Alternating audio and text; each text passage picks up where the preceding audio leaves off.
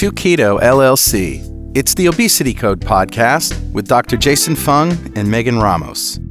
Each week, we bring you lessons and stories from the Intensive Dietary Management Program in Toronto, Canada. I'm Carl Franklin. And on the show today, energy balance.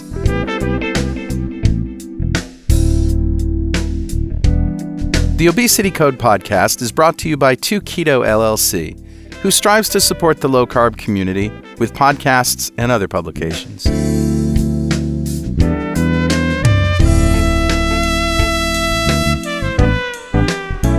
Today's show is a bit different in that we're not telling a patient story. Instead, we're going to let Dr. Fung talk as much as he wants about energy balance, the calories model, and the hormonal model of obesity.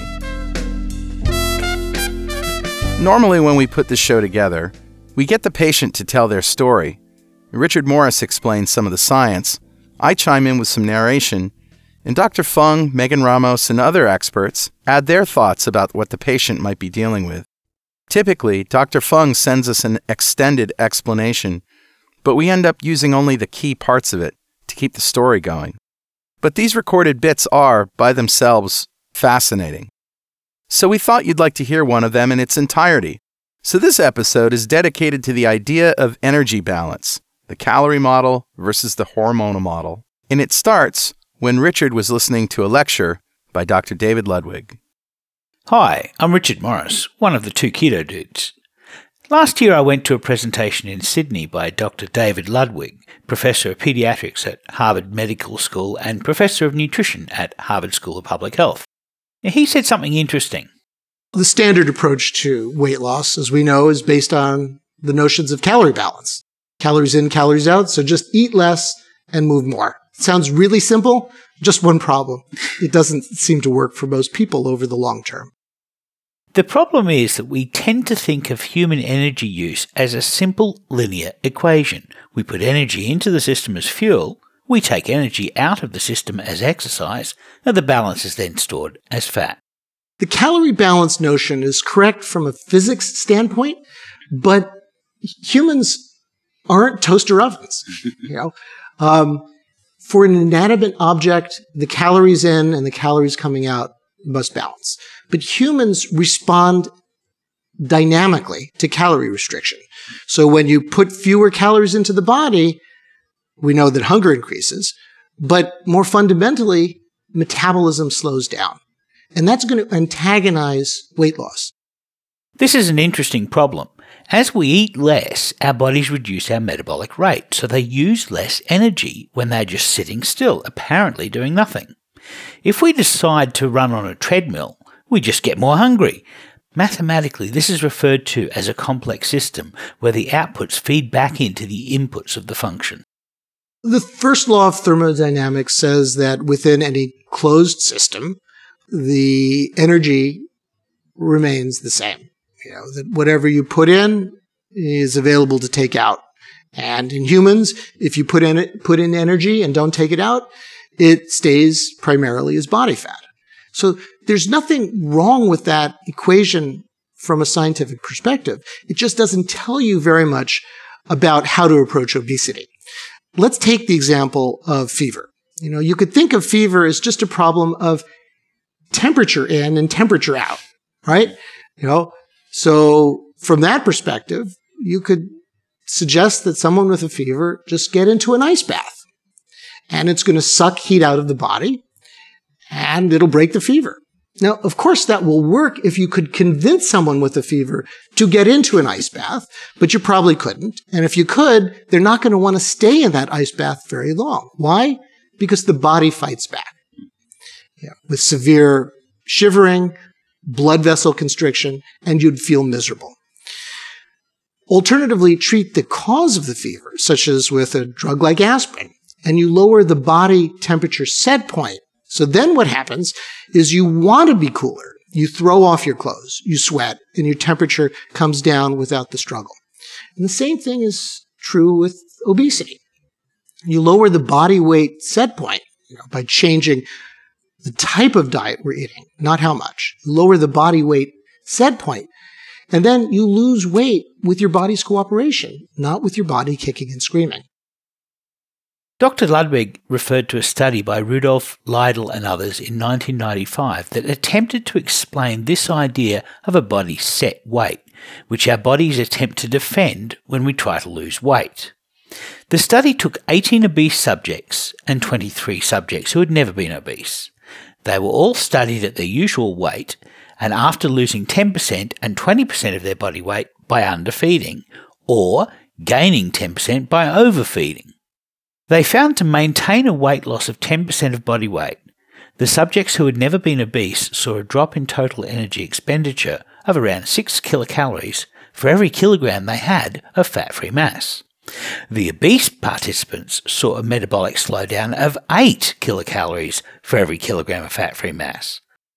Now, subjects who gained 10% of their body weight saw an increase in total energy expenditure of 9 kilocalories per kilogram of fat free mass if they'd never been obese, or 8 if they had been obese. Which brings us to Jason Fung's commentary today, which we will play in its entirety. Here's Dr. Fung. So, what does this study really uh, show uh, to us? And one of the things is that obesity is not merely a caloric uh, issue because everybody responds very, very differently uh, to different uh, calories. So when you're trying to make somebody gain weight, it's um, assumed to be very simple. You just tell them to eat whatever they want and they should gain weight. And this is what almost everybody thinks, but it's actually not quite as simple as that. So, in the 1960s, there are some very famous studies done by Dr. Ethan Sims where he wanted to make people gain weight. He asked the very simple and sort of uh, counterintuitive question Can I make rats gain weight? And what he found was that it's actually very, very difficult to. When they have uh, studies on obesity, for example, they don't take normal mice and give them access to whatever food they want and watch them as they get very fat. Because when the when the mice have access to as much food as they want, they actually stop eating when they're full. And any any um, attempt you make to force feed them is sort of futile. And this gets back to the point that there's a body set weight.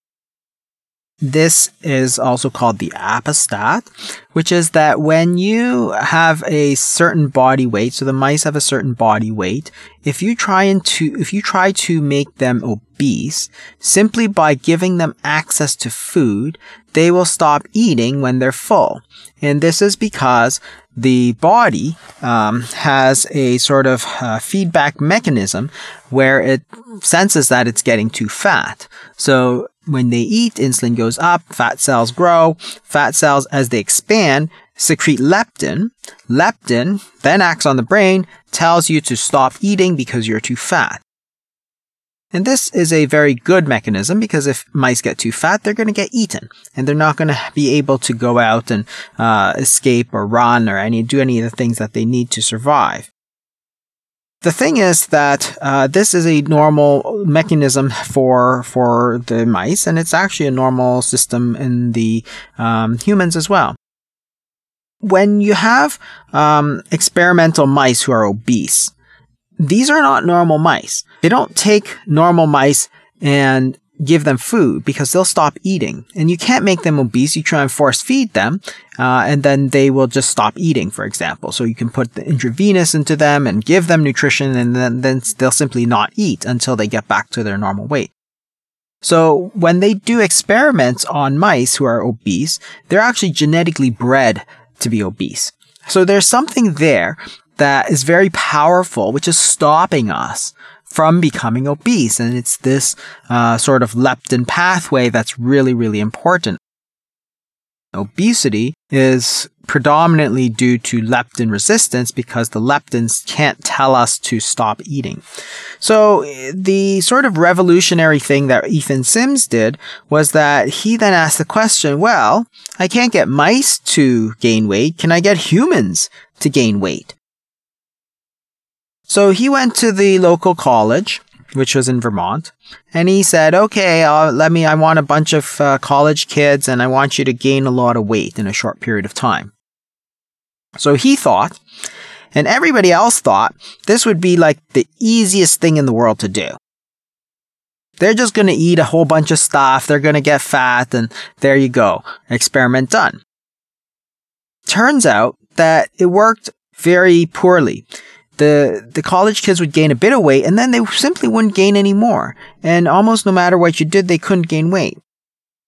So, kind of puzzled, Dr. Sims then went to somewhere where they couldn't refuse him quite so easily. He went to the Vermont State Prison and he made some of these um, inmates gain weight.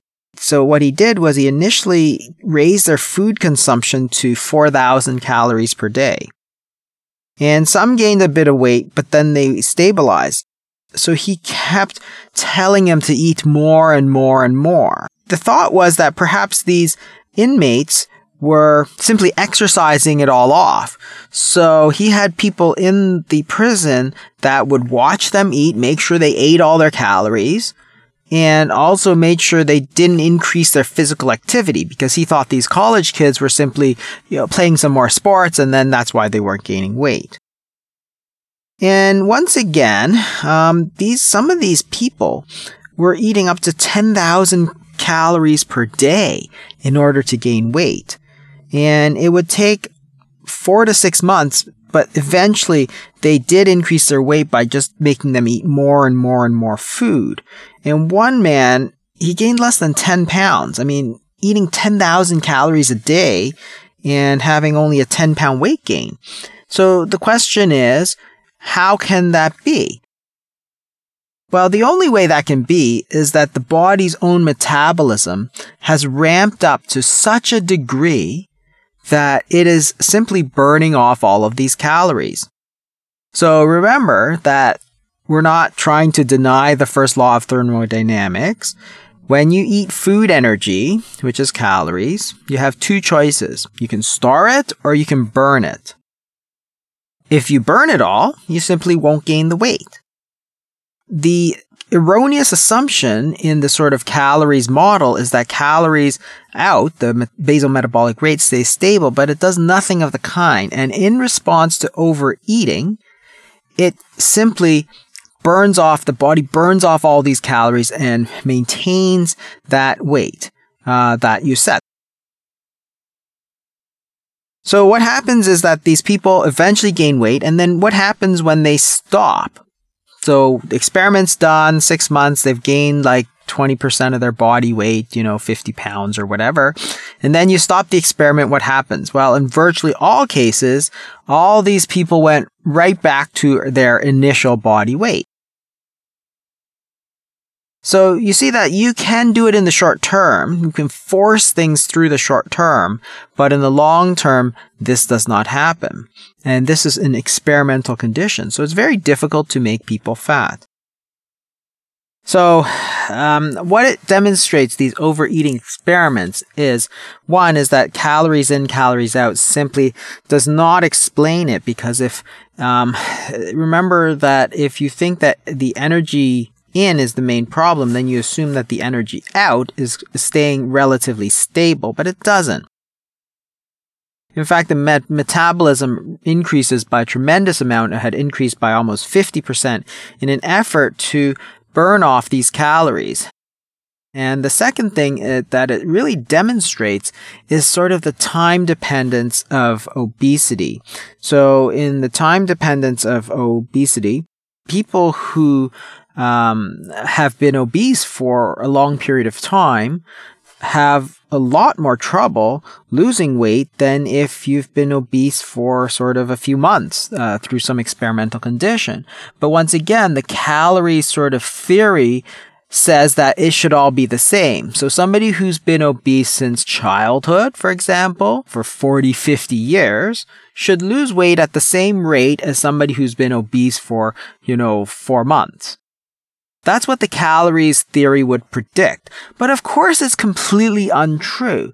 So the people who have uh, obesity, who, who simply became obese for that experimental condition, well, they lose that weight really, really simply. It's, it, it goes down like, like it doesn't even take any effort. And the people who have obesity for a long period of time, it just stays high and it really takes a lot of work to bring that down. So clearly, if you've put your set weight to a high level and it stays there for a long time, well, it's going to be harder to bring it down. If your set weight never really moved because you only did it for four months or whatever, as in these overfeeding studies, then what happens is that everything goes down very quickly. And how do you explain this? Well, again, uh, it's very simple to understand once you realize that obesity is a hormonal problem of insulin resistance and leptin resistance, and not simply a sort of calories problem, which predicts that, well, losing weight is going to be the same for everybody. If you um, think about resistance, the phenomenon of resistance is that whenever you have a hormone and you keep it high for a long period of time, then the hormonal receptors get desensitized to this. Then they stop working.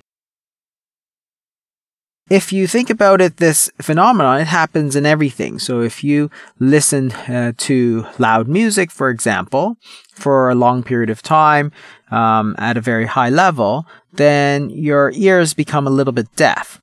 And these are protective mechanisms. So your body is trying to protect its hearing. If you're exposed to bright light for a long period of time, well, then you, you adapt to it by, you know, your pupils constrict and so on. Then you go into uh, somewhere dark and then you're disconcerted. You get adapted to that. And then when you go into the bright light again, you know, it's very bright and you lose that adaptation. But this is the point. Any stimulus, when it's taken for a long period of time, is going to produce resistance.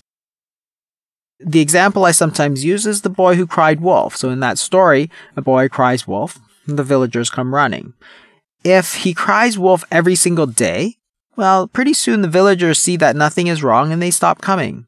That's resistance they've become resistant to his cries because they hear his cry, but they don't respond the same because they know that nothing is wrong. That's the same thing with the hormones. Hormones have the same sort of phenomenon.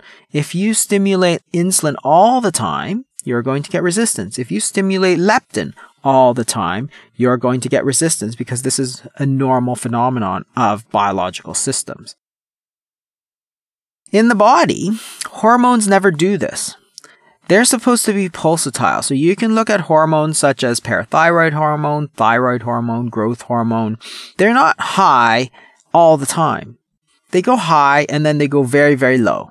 So if you look at, say, growth hormone, you get a real spike and then it goes down virtually undetectable levels and that stays down for most of the time. So again, if you think about being in a dark room and you suddenly get exposed to a little bit of light, you can see it because you're so used to the dark room. As opposed to if you if you're in the bright sunlight and then you ex- get exposed to a little bit of light, you can't see it because it, eh, you know you're not adapted to it. So what our body does in essence is keep us in a dark room all the time. That is, levels of light are very low, and then you get a little bit of light, you can see it immediately. So in, in hormonal levels, you get almost no hormone levels and then a sudden kind of spike, maximum effect, and then back down to zero. That's the way it works.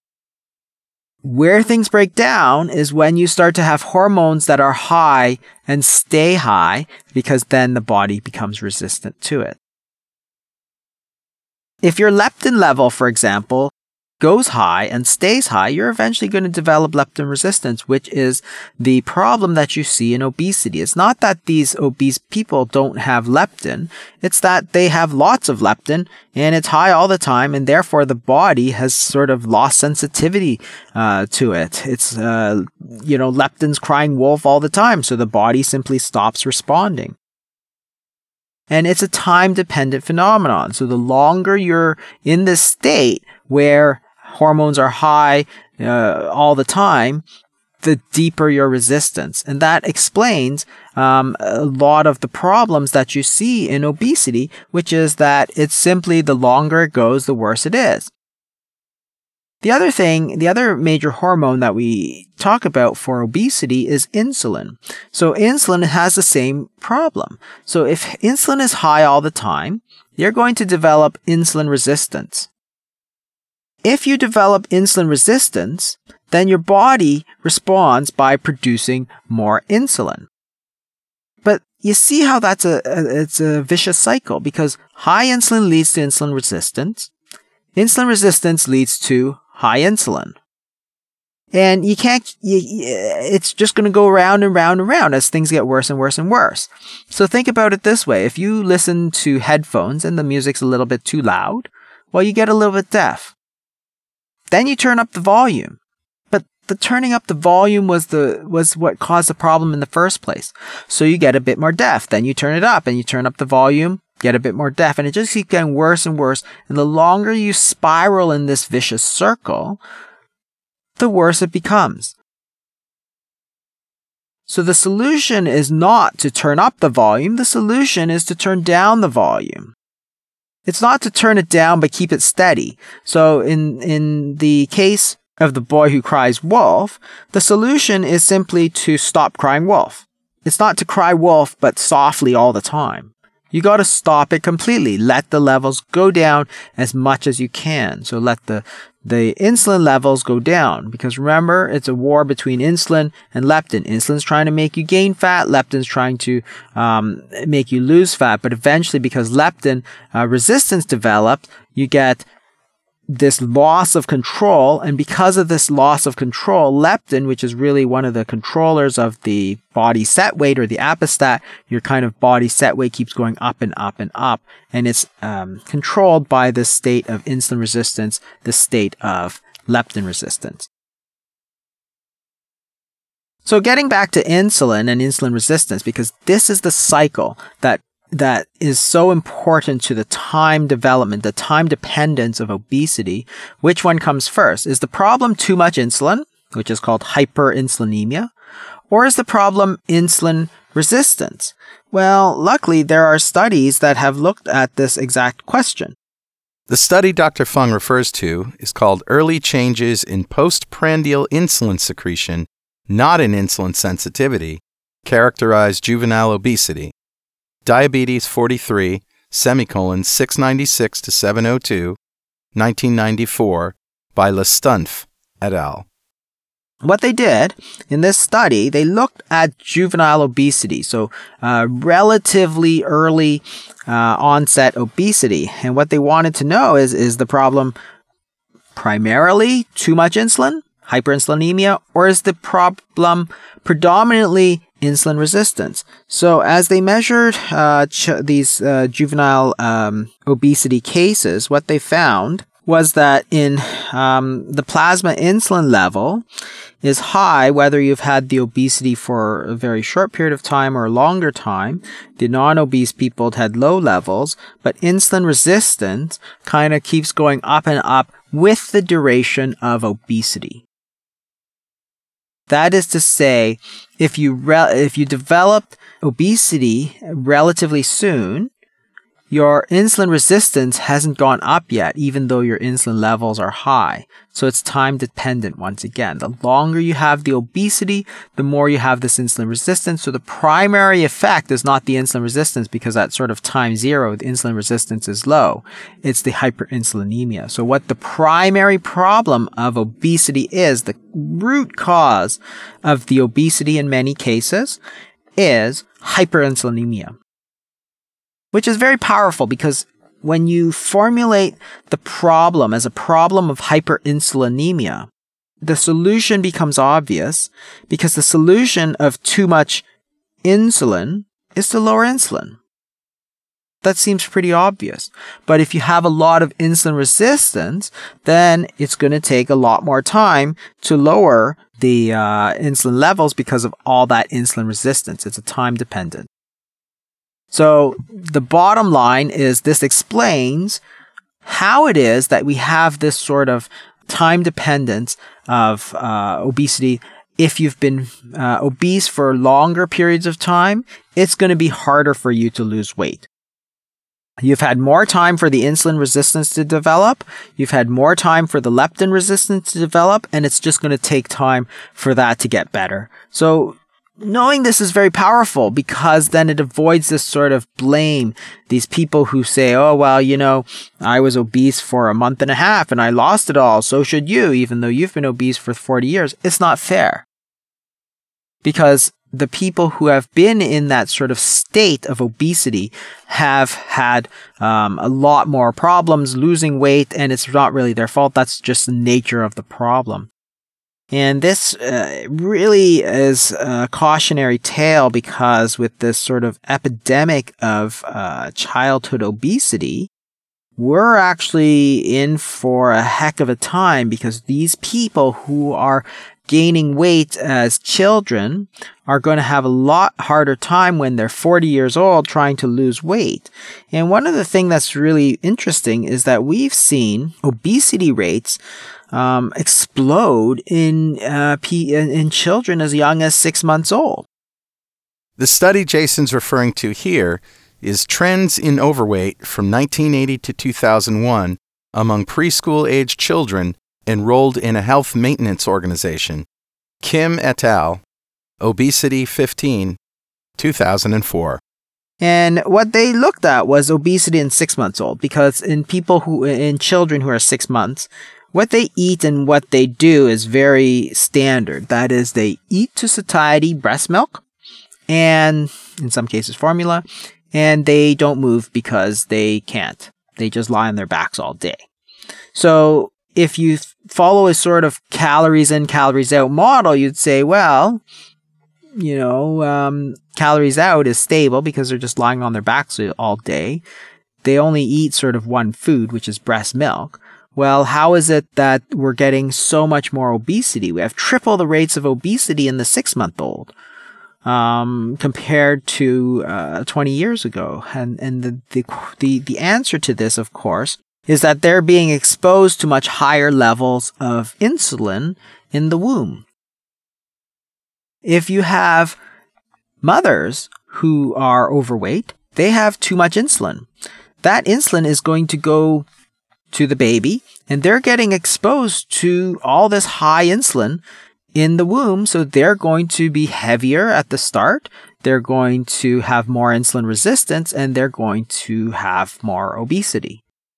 It's actually not a direct relationship between the maternal insulin of the mother and the fetal insulin of the baby. Glucose itself is just a small molecule that easily passes across the placental barrier from mum to baby. So if mum is awash with glucose because she has insulin resistance, then the baby is also exposed to massive amounts of glucose. Insulin, however, is a very large molecule. It's roughly 30 times the mass of the glucose molecule, and there is evidence that human insulin does not pass the placental barrier. So if mum has a lot of insulin, baby doesn't get that insulin. The baby's developing pancreas has to learn very quickly to make adult loads of insulin. So, in essence, this is a problem that keeps getting worse because as you have an obesity crisis which affects childbearing women, they're basically marinating these children in insulin from the time that they were conceived. And then they're going to have a lot more trouble with uh, childhood obesity, um, and then eventually adult obesity, and so on and so forth down the line. And again, the sort of calories model just doesn't explain it, but you can understand it by going to a hormonal model uh, of obesity, which clearly is much more physiologic. Now, to get back to the, the Rudy Leibel study, uh, if you look uh, very closely at the data, there's two very interesting things.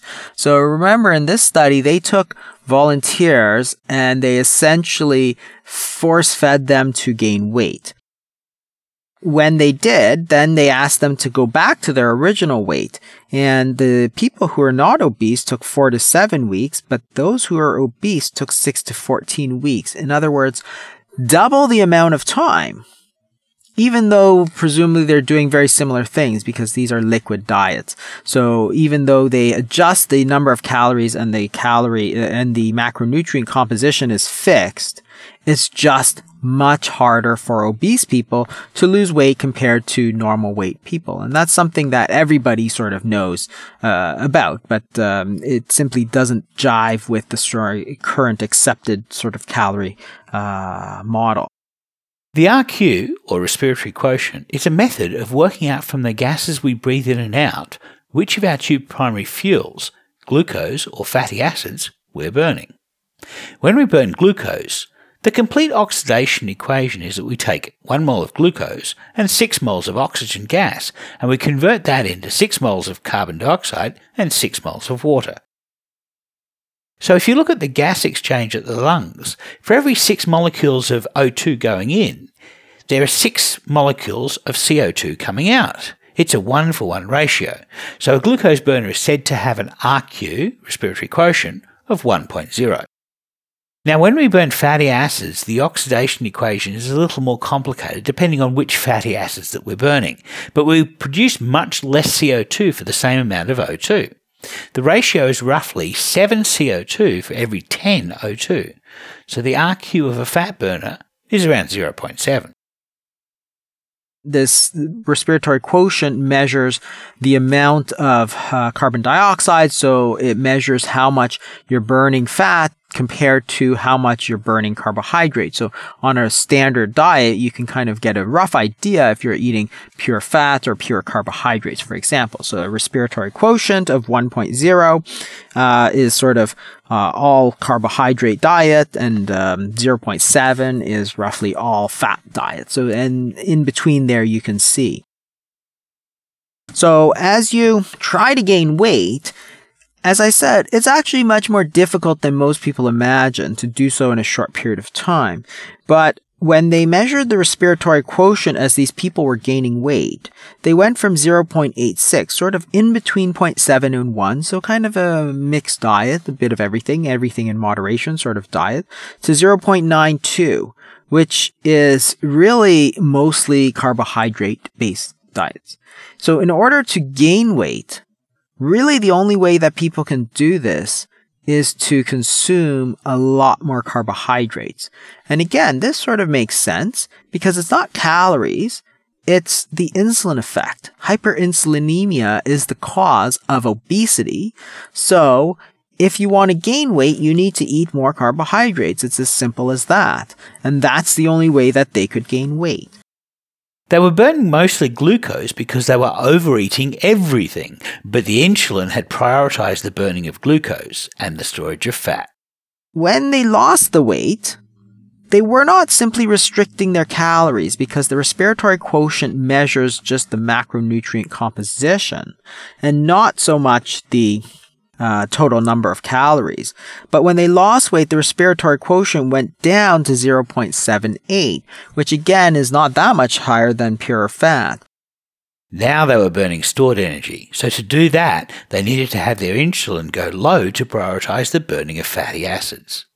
So what they had to do, of course, is restrict their carbohydrates fairly significantly in order to get down to that level where they're able to lose weight, which makes sense again because if, if too much insulin is the problem with weight gain, as you eat more refined carbohydrates, you're going to gain weight. As you restrict your carbohydrates, you're going to lose weight.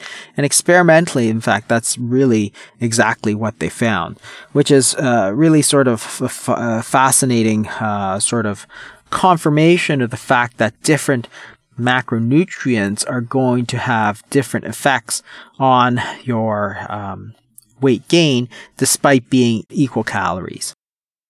When you're thinking about the problem of long-term weight gain or weight loss is you know what we're generally concerned with you have to understand that that problem is mostly tied in to an adipostat which is set too high that is, it's not about calories, it's about trying to crank this adipostat back down. And the only way you can crank that back down is to understand what cranked it up in the first place. It's the insulin resistance, which is caused by too much insulin, and it's the leptin resistance, which is caused by the the high insulin. So The root cause, though, is the high insulin, and therefore you have to get down to let's use strategies which lower insulin. There's no drugs that do that very effectively. In fact, just recently there was one class of drugs, which is uh, the SGLT2s. They make you urinate out the glucose. Um, but what was very impressive is that it causes weight loss, but sustained weight loss. So if you give this medication, you pee out, you know, three or four hundred calories a day of glucose, of sugar, your insulin levels go down and your body weight goes down and stays down as long as you stay on this medication. So people lose about two kilos of weight, but it stays down. And this is in contradiction to virtually every dietary study where it goes down for six months, then goes back up. So remember again that what we're doing with the diet is often reducing calories. The weight goes down but then as this sort of adipostat, this body weight kind of kicks back in, your body tries to regain that weight. And despite the fact that you're still eating less calories, your weight plateaus and then stabilizes. What's interesting about the medications is that yes, they do cause a certain number of calories of, of uh, loss in the urine, but it's really the lowering of the insulin that's effective for long-term weight loss because you can restrict three or 400 calories per day in the long term and not have any sort of uh, weight uh, loss uh, after about six months or a year, which is what was shown in you know the diabetes prevention study, the Women's Health Initiative, all these studies of calorie restriction initially have weight loss, but then after a year, most of the gains have dissipated and here's the really important thing to understand is that all of these studies where they do these sort of uh, calorie restriction, they see the initial six months of weight loss and then the plateau and then the weight regain. But this happens despite the fact that these people are still eating the lowered number of calories. So this sort of assumption that, oh, people just went off the diet is not borne out by the evidence. The randomized control trials, the Women's Health Initiative, diabetes prevention studies, where they do as best a job as they can of measuring the calories and what they're eating, show that they're still eating fewer calories, but the weight is not going down. In fact, it's going back up. So it's not fair to blame these victims of obesity that, oh, they just didn't have the willpower. That's not it at all. The fact is that this sort of cut your fat, cut your calories advice is extremely ineffective because you're not taking care of the root problem, which is the insulin. When you do take care of the insulin, this is what you find.